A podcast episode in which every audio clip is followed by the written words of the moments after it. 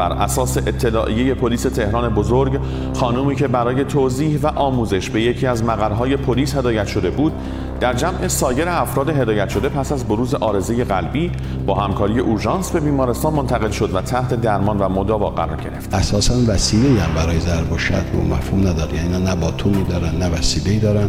من معتقدم از این گشت ارشاد تو تهران کلاً 3 تا و 5 تا ماشین داشتن، 3 تاشون خراب بوده. سیا گزارش میده، پنتاگون گزارش، سنتکام میگه برآورد سیا اشتباه بود.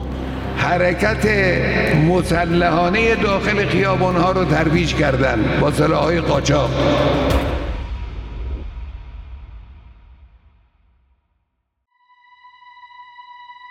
دروغ گفتند، عبارتی از اولین روایت برادر مهسا از روز واقعه. مأموران به او گفته بودند سر و صدایی که از داخل بازداشتگاه وزرا میآید مربوط به زخمی شدن یکی از سربازهاست، اما دروغ میگفتند.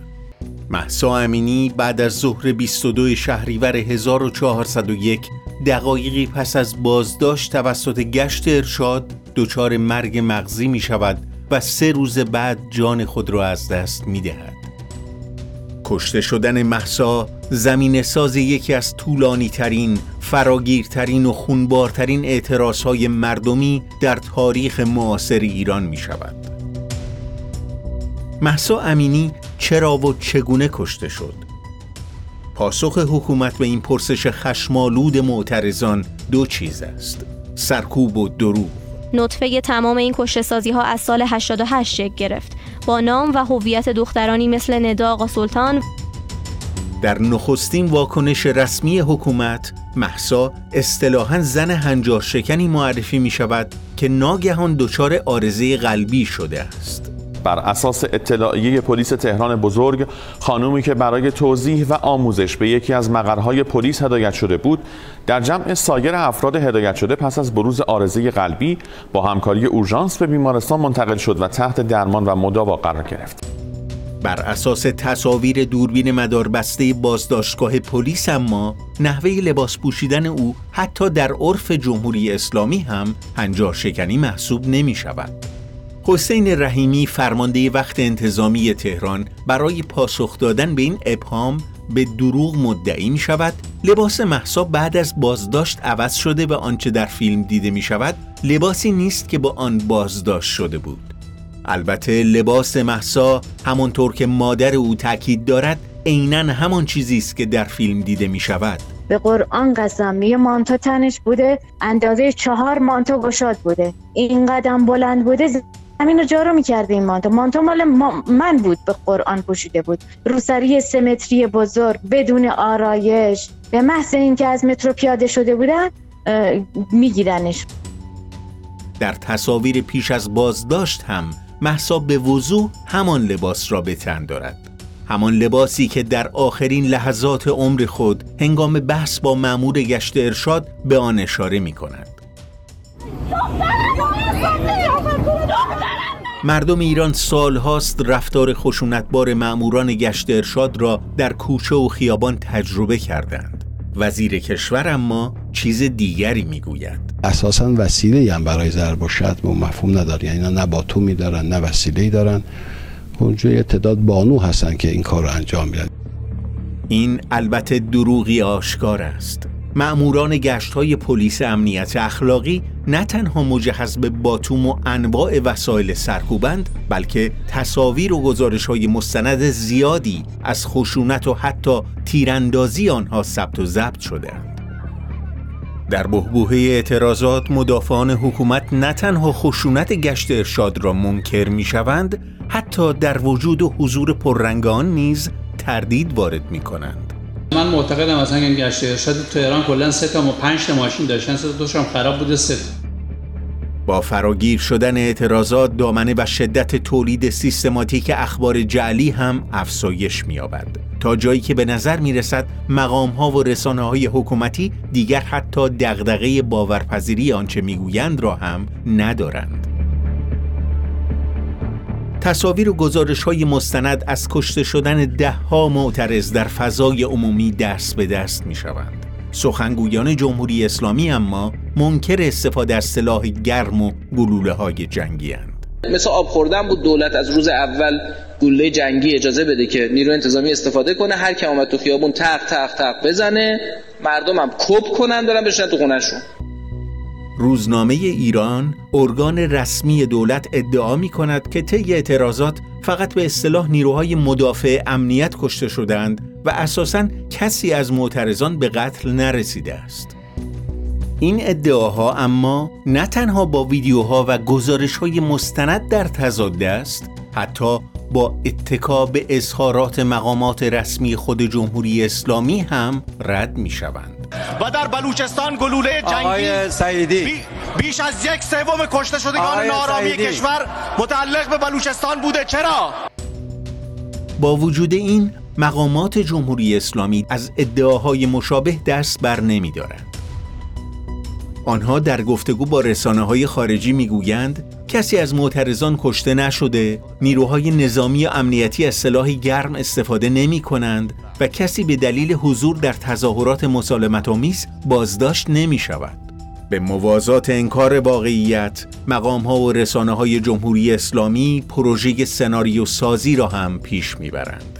سناریوهایی که توسط افرادی مانند حسین طائب ساخته و پرداخته می‌شوند.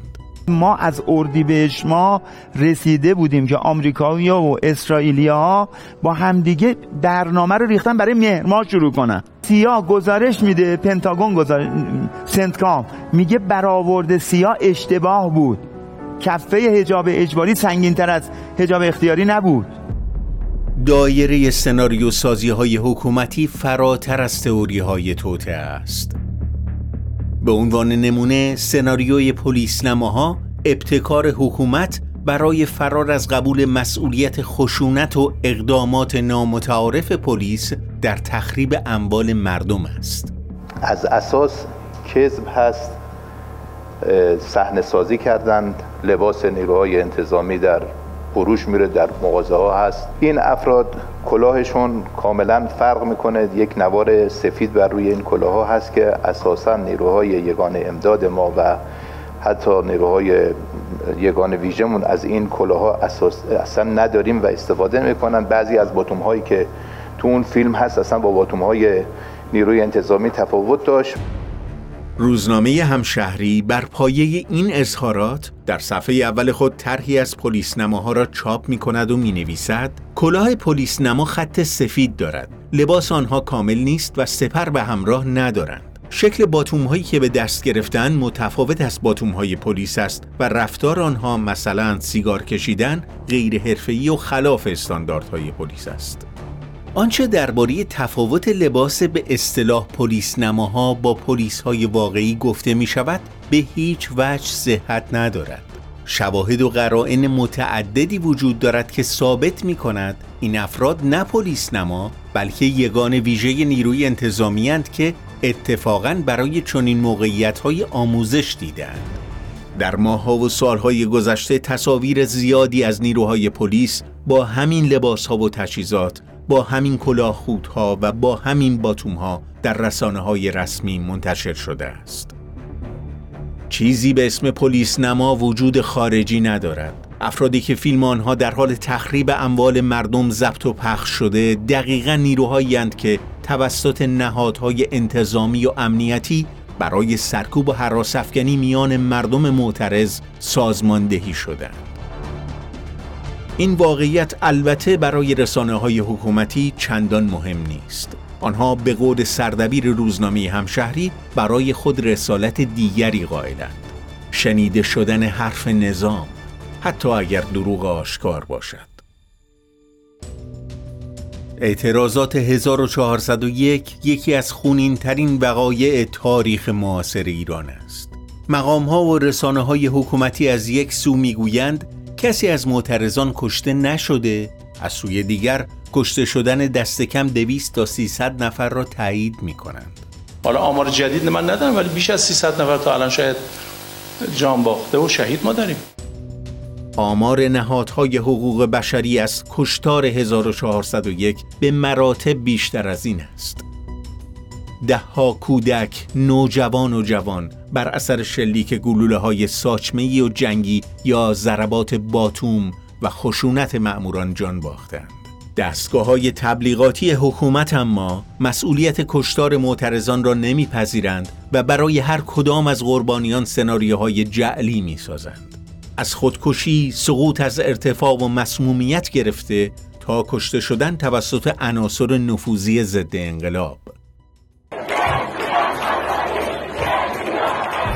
در یک سال گذشته حکومت در کنار سرکوب گسترده معترضان یکی از بزرگترین کمپین‌های تولید و انتشار اطلاعات نادرست و دروغ پراکنی سیستماتیک را برنامه‌ریزی و پیاده کرده.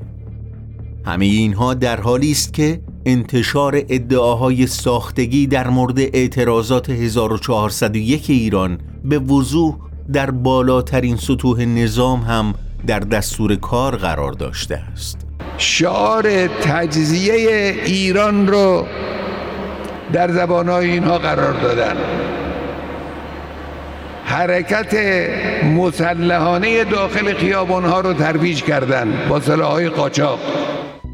کمپینی که به راه افتاده تعارف را در تولید روایت‌های ساختگی کنار گذاشته و در این مسیر متناسب با نیازهای نظام تا هر جای لازم پیش رفته است. درباره کودک 10 ساله که کشته شد صحبت می‌کنید آقای عبدالله؟ کسی کشته نشد.